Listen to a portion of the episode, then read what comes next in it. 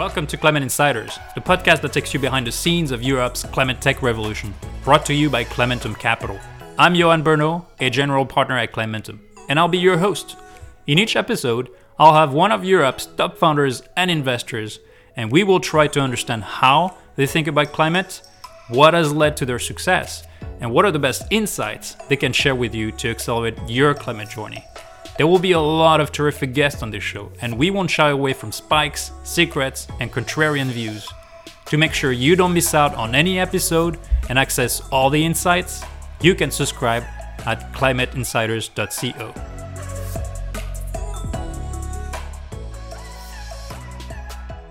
So, Ulf, welcome to Climate Insiders. Thank you for having me. So, can you describe how Wayout works and how you you manage to relocalize that actual production of water? Yeah, I think first of all, it brings me to a quote somebody said like packaging is a design error. And there's some truth in that. And i think we have also been inspired by the fact that there's a lot of movement industrial movements and, and production movement from large scale to small scale to centralized to distributed you can see internet is one area. Eh, you can see power generation is one area where you see microgrids coming out and i think that this is how the world will look like if we're going to stay as humans on this planet to have a distributed, more resilient, more fair, more reasonable way of dealing with our resources. So the Wayout concept is almost like brought from an idea like when to consume or to produce where you consume. Imagine you have a watermelon and you put the straw and then you consume. You don't chip it somewhere. You, you actually pr- produce directly where you're supposed to consume. So our idea is built actually of three parts. We call it a micro factory. It's a small plant that is actually doing the treatment from any kind of source water, whether it's seawater or brackish or borehole or industrial waste, gray water, any kind of water that flows. We treat it in different steps and then we remineralize it so that it has the right table of content for taste preference, but also for nutrition. So that's the first part in the microfactory. And then we are filling kegs for a micro distribution in a small circular area to avoid, let's say, distribution large scale. We do it small scale. And these vessels are made of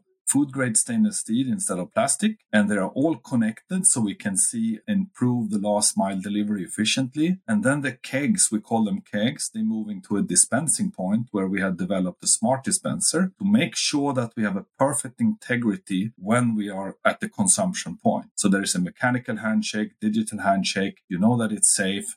You consume locally, whether it's in a school, hospital, office space, household event space or whatever you consume it. The vessels then goes back to the microfactory and we clean it inside the microfactory before filling without chemicals and with an ozone technology, which means that it's low power consumption, no chemicals, and it's a total circular system. So avoiding the major transport, avoiding the plastic, avoiding the chemicals and producing it low. How can you ensure with that system that the bacteria and all the undesirable elements are gone from that water? Do you have multiple modules that actually operate this filtering and you can entirely rely on this? Yeah, I mean, our the engineering team behind this is also have done this kind of water system for the last 20 years in the pharmaceutical industries. We're pretty on safe ground here, but obviously we also have an IoT connected system so we can constantly following the quality of the water. But the quality of the integrity is made by design. So that's something we have designed so that we know that it's not possible even to tamper with. There is no possibility to enter into the vessels by, by any kind of biological means. And what about the minerals? You mentioned that you inject some sort of minerals that are actually required in most parts of, of the world for drinking water. What type of minerals are we talking about? And side question, I have a Brita filter at home and I've I've been told that it also filters out the good minerals. Is that is that true? Yeah. First of all, if you have a good filter system like ours, you filter out basically everything. You're filtering out PFAS, microplastic, hormones, all dangerous chemicals that is actually not filtered out even in our beautiful tap system in the country where I live and probably where, where you are as well. So we are filtering out basically everything and then you're filtering out the minerals as well. And if you have a water without minerals and if you have a distilled water or super clean water, it's basically really dangerous for the body. It's corrosive and it will deplete you with the minerals you need for taking up the nutritions in your food. So we need to add the right mineral for getting a healthy water profile, but obviously also for taste preference. So we're adding the necessarily minerals in a table of content and you will find magnesium, you will find all the necessary minerals there. And we can even tweak that in terms of local preference.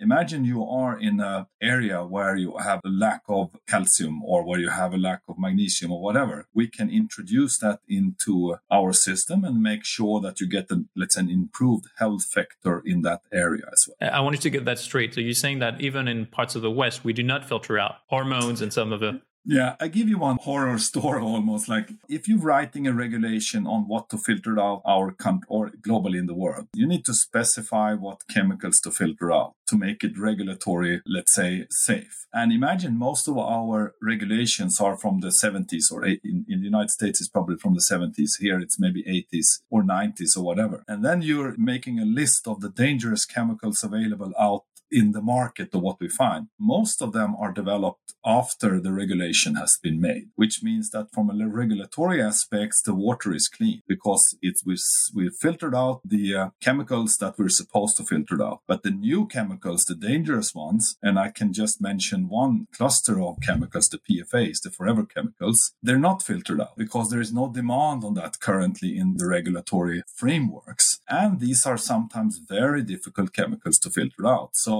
I've been moving around in the world and preaching that the Swedish tap water is so amazingly clean. And obviously, it's cleaner than the probably the plastic bottled water. But then I realized that my hometown Uppsala has a peak of PFA in, in the tap water. Oh. So I'm like, yeah, I shouldn't be preaching too much on areas that I didn't know too much about. So you will find probably hormones or pharmaceutical residues or, and I'm not sure to what extent, but it's getting problematic to keep up with the new chemicals out there. Wow, so the well, this, this, is definitely good to know.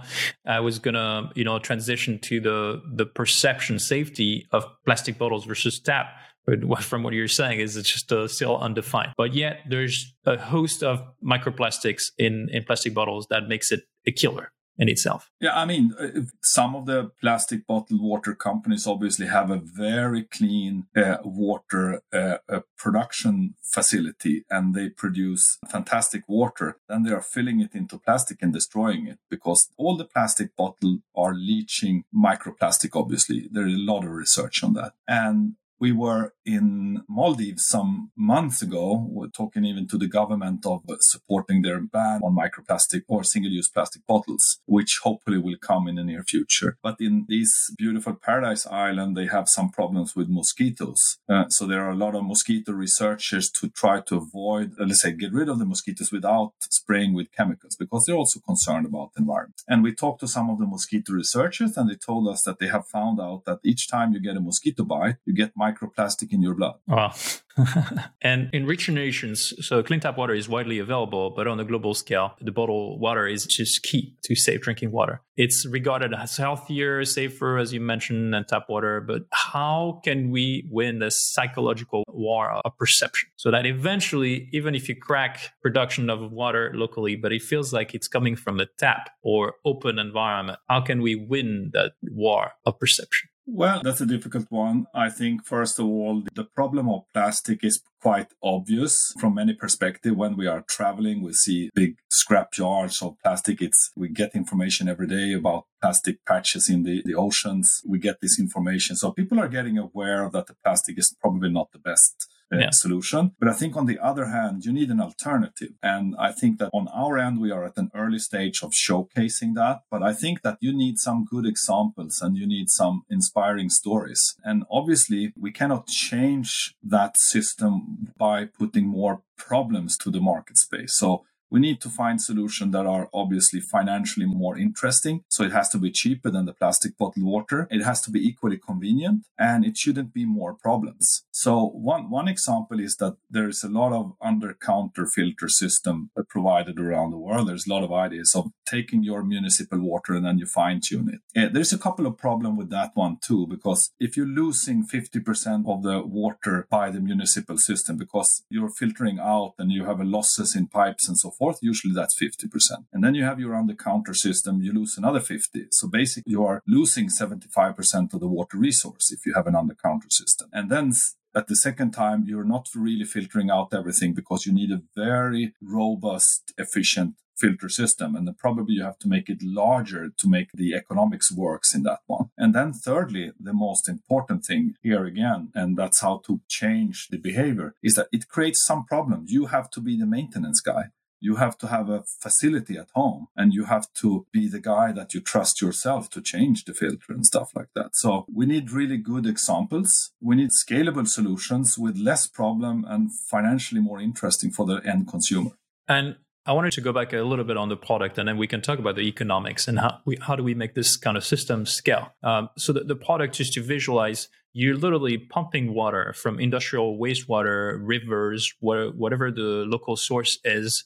You're putting that into your closed system. It does all the filtering, it kills all the bacteria, it injects the right minerals. So you have pristine drinking water. And then the user experiences, they go to that container and then, you know, with whether bottle, you know, or you you offer glasses and then they can just a uh, little take it from from the tap. Is that the experience that you envision in the world or in, in the future, or or is the experience going to evolve over time? Well, we, I think the experience looks like this currently. So we will have uh, we have currently these microfactory, we have the kegs, and we have the dispenser. So our operator on the ground will obviously be the last mile delivery service. So you will have a tap at your home given away by us or supported by us. Or if you are in a hotel, you will have our, our smart taps in every room. Or if you are in a hospital, you will have them. We or our partner will come with the kegs and will take the kegs away when they're empty. So that's how it's going to look like in the first phase of our deployment. So you will have everything that we consume from our system will be consumed from the tap into a glass or into a personal bottle locally at the tap station, not at the microfactory, but at the tap station. And you can envision that for every microfactory, we can supply water to 10,000 people. So you will have plenty of taps out and you will have plenty of kegs out. And it will be similar to the five gallon plastic water distribution schedule, but our water is cleaner and we don't have plastic and it's total circular. And then if we are putting ourselves in a little bit more visionary mode, obviously, as everything in our system is digital, we have IoT connection to the microfactory so we can constantly improve and make it more efficient. We have connected vessels so we can improve the last mile delivery, make it most, let's say, environmental friendly or fastest or more, or more most economically interesting. And then we have the consumption data on the dispenser itself so we can compare it with health data and so forth. But as we are digitally until the end of the consumption point, we can work with subscription models. So imagine now when we have a bottle that is connected as well, and we considering our water more or more or less like roaming water. So which means that you buy a bottle and that bottle can contain 1000 liter. You can subscribe it in your mobile. So we have all the apps for that already, but obviously the infrastructure is not there. And then you go to your local store, whether it's 7-Eleven or, or Starbucks or any kind of shop, and you go and refill your bottle instead of buying a plastic bottle water and you do it on subscription. So, and if you have this infrastructure then spread out, uh, you can basically go anywhere to fill your bottle. This means that for the, let's say, on foot drinking of water, that would be the final solution. But we should also know that most of the water is actually consumed in the homes or in the office or in the hotel. So if we take our first solution, let's say just don't consider the bottle at all, we're probably going to be able to phase out 75% of the plastic by just doing introducing that. The last 25%, or if it's 20%, is different in different part of the world, will be the on-foot drinking. That's kind of our future end game, but that's also very interesting for us because then we can really work with subscription model and really have this digital profile. And I think there's another interesting thought on the digitalization or the roaming of water If you have a bottle that contains 1000 liter, you will take care of that one and you will obviously not toss it away and you will not forget it or, or, or anything because it has a value. If you are given a stainless steel bottle today, well, I don't know. I have 10 of them at home because I've been given on different events or whatever. And they have basically only the value of the bottle itself. So it's quite easy that that one becomes a single use one too, or a multiple use, but not too many times.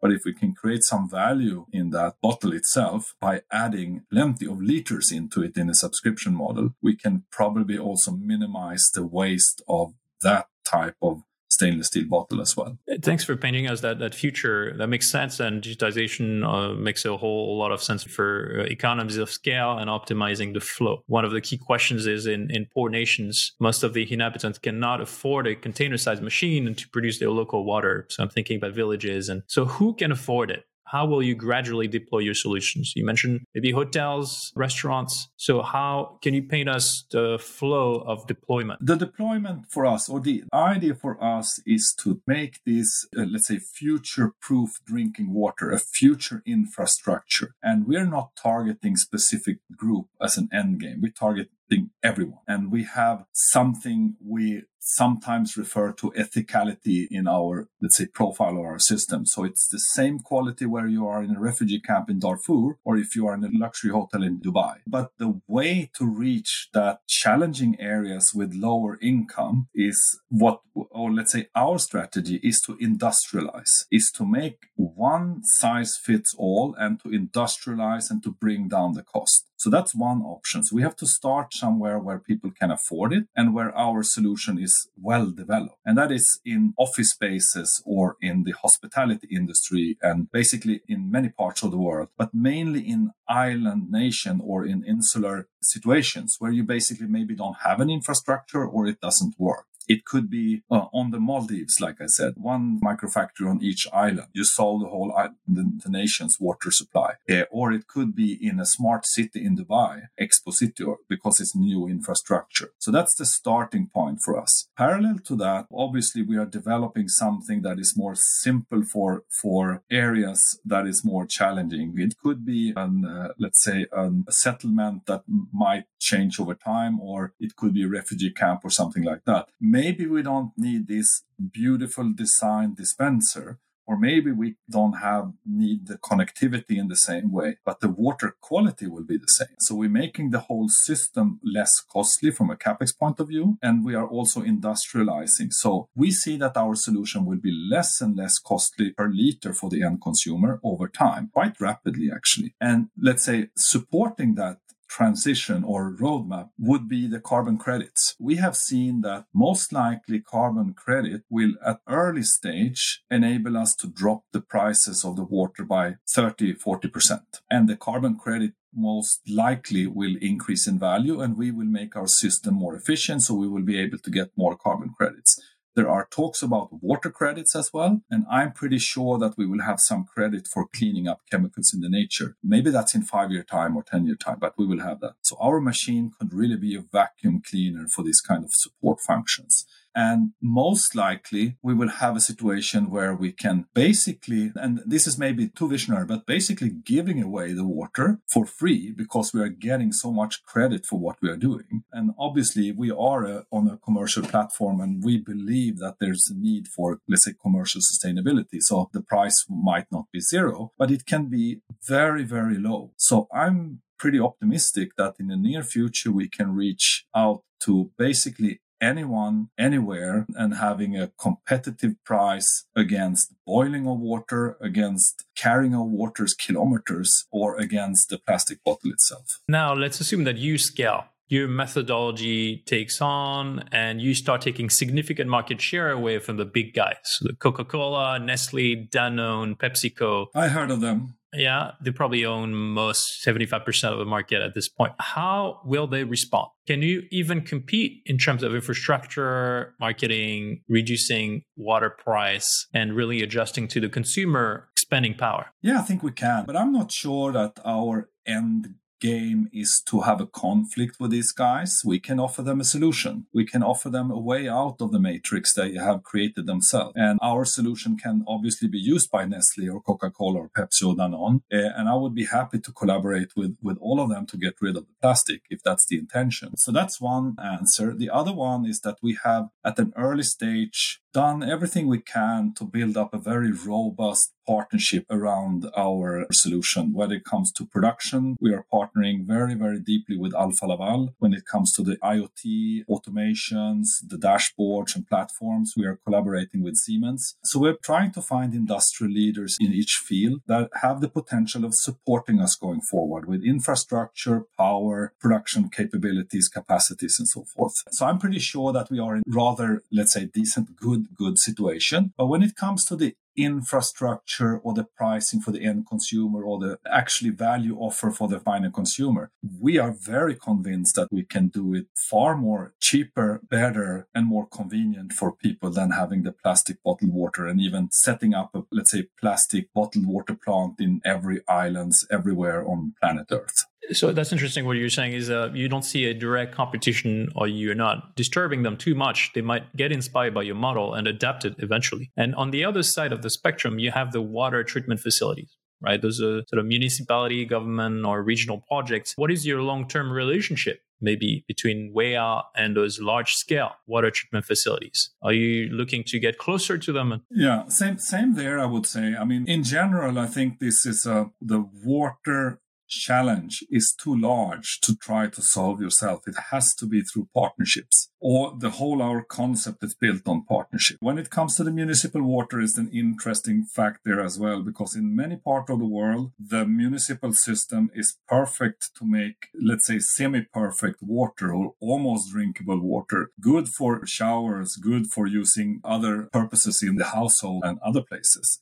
But in most part of the world, people don't drink it. So what we can do is we can become a very interesting partner for municipal, let's say, tail or end of their system to fine tune their water so we can use it for drinking water. We can even take a new uh, smart city development like Expo City in Dubai. They are using their municipal water for shower. We can take their gray water, let's say, recirculate what they call a non-conventional water resource and bring that water back to clean drinking water, which will minimize the load on their municipal stations, which will increase their profit because they can have a higher profit at the drinking water supply at the at the end of this situation. And we can definitely minimize the pressure pressure on the planet in terms of CO2, plastic waste, depleting water tables, and so forth. So it's a it's a really win-win situation for all. Right. And you, you mentioned Dubai a couple of times. And could you speak about the role of the Middle East in your development and why that region in particular? Why now? And do you think it's because they're supporting much more visionary projects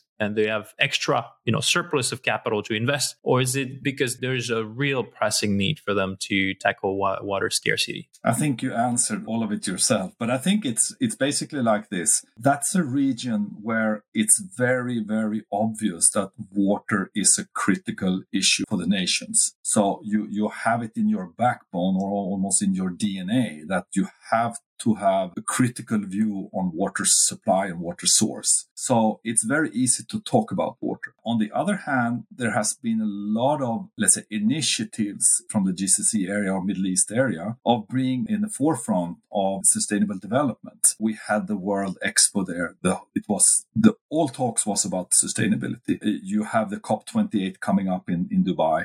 So there's a lot of both need and visionary thoughts about being thought leaders and in the forefront of the sustainability development. And obviously it's because they want to, but also because they can. So you are right. There is a lot of capital in the region, so they can do it. And also quite, quite obvious, they have been supplying the world with cheap energy or, or, or energy over the last, I don't know, what from non-renewable resources and they know that they have to change that. From many perspectives soon the oil is gone and, and nobody wants it. So i think there is a pressure and initiatives all over the place in that region. Right and to, to me there's another holy grail solution to tackle global the global water problem. About 71% of the earth's surface is covered in water and the oceans hold about 96% of all Earth's water. So why haven't we cracked desalination at scale? And isn't it the number one solution uh, to fix the problem once and for all? I think desalination plays a role. I think there's a lot of areas we need to, to address. First of all, I think it's the f- efficient use of water. We call it yield sometimes, we call it whatever. So we can't have system that waste 75% of the water to get the drinking water.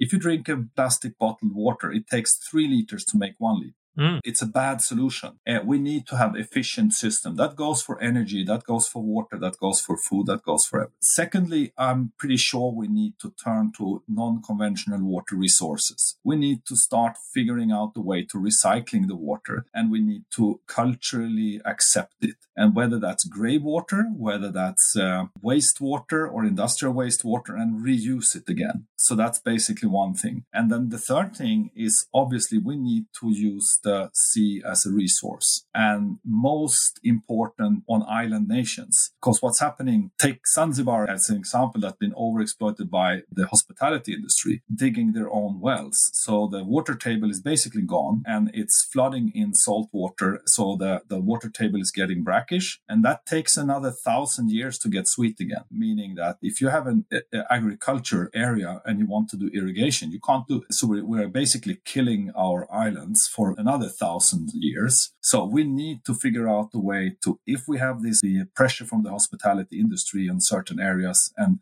even by growth of their own population, we need to use non-conventional water resources and we need to address the desal possibilities, I would say. Our solution, the desal is already built in. It's one of the functions we have, whether we take it from the sea or brackish or whatever. So we, we're already prepared for that. Now, looking a bit into the future, under what conditions could Wayout solutions address the water access to the low income households? We understand you're starting with the hospitality in the nations that can afford it, and you will be able to deploy your units, provide access to a couple dozen thousands people, and then spread over time. But what about the low, the bottom of the pyramid, the low income households? Is there a future where they will be gaining some of the benefits of your product? Absolutely, it has to be like that because we can't stop at one point and say that the, the, rest of the people cannot have our water. I think there are a couple of ways to that. I think our first priority is to industrialize and to make it cheaper. Obviously, the first of its kind when you make something is more expensive. And if you make the same thousands of times, it's getting le- less expensive. And there is also new technology that can increase our capacity, that can improve quality and so forth so that we can improve over time. And I think that's one of the key factor for us that's in our hand. And I think that the other way is also to build other financial systems. And obviously one of them is to, through financial engineering, you can make longer depreciation times. You can considering it as an infrastructure that lasts for 20 years. You will definitely decrease a pr- price level. You can have one unit that is actually supporting the other unit. You can have one unit in a rich area where part of, let's say, the, uh, the revenue goes to an area where you basically cannot afford it. As we are digital, we can have totally seamless streams of revenues around in our own system. And finally, I think we will probably in the foreseeable future need to support the most vulnerable areas anyway, which means that that's through CSR activities, that's through government support. And let's say we get government support for half of our capex, we can reduce the price with 50%. So we are on our way of getting into a level of I mean, if we are at the price level today of five cents a liter, with the carbon credit, we may be at three or even 2.5. And if we can have a longer depreciation time, and if we can get financial support, we can do, be down at maybe one or less. And that's when we are in an area where we can basically give away the water for free, whether I don't really like that way of because it's not really sustainable, but in some areas it's necessary. So I think that we have, with our technology and with some financial engineering and some other financial support, we can probably address the water, uh, can supply water to anyone. It, it seems like, or rather, is it's a question: Is this something that you've baked into the culture of your company to look at the problem in two ways? There's a lucrative avenue that can be very lucrative. I don't know how much of the economics of uh, you know each unit you could share, but it could go ballistic very quickly if you scale and you know create word of mouth and then just a acquisition channel just to you know goes on in the hospitality industry alone. And then but you're also looking at the bottom side the sort of subsidized avenue. And is this uh, a lesson for other organizations in in the climate tech space to look at it from uh, the cash cow you know subsidize the rest of the avenue that can impact the millions of people I think it has to go hand in hand. I mean, we're a commercial company. We need to have a good sustainable profitability. That's key for what we're doing. But on the other hand, we want to address the whole, uh, let's say, water challenge. So we need to find ways of doing that. So that's built into our ambition. And the, let's say that the, the economics or the reason for profit is more a hygiene factor. We are here to change the way of producing and distributing and dispensing water. And we want to do that for everyone. And obviously, we need to do that through a sustainable financial project or company. And I think that it just goes hand in hand. It's probably inside our DNA and reason for being. Well, here, here, we're running out of time, Ulf. I, am sure we could uncover so many topics. Maybe we do a rain shake for another time to see in a in a couple of years how your business has evolved and whether this vision has materialized. It's a fascinating journey. So thanks so much for this great conversation.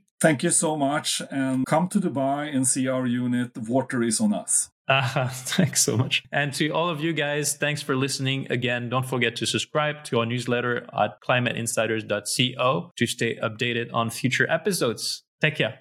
Thanks for listening to another episode of Climate Insiders, the leading climate tech podcast in Europe. If you've enjoyed this, be sure to subscribe at climateinsiders.co. Climate Insiders is brought to you by Climentum Capital, a late seed to Series A climate tech VC. To learn more about Climentum Capital, apply for funding, or become an LP, visit climentum.com.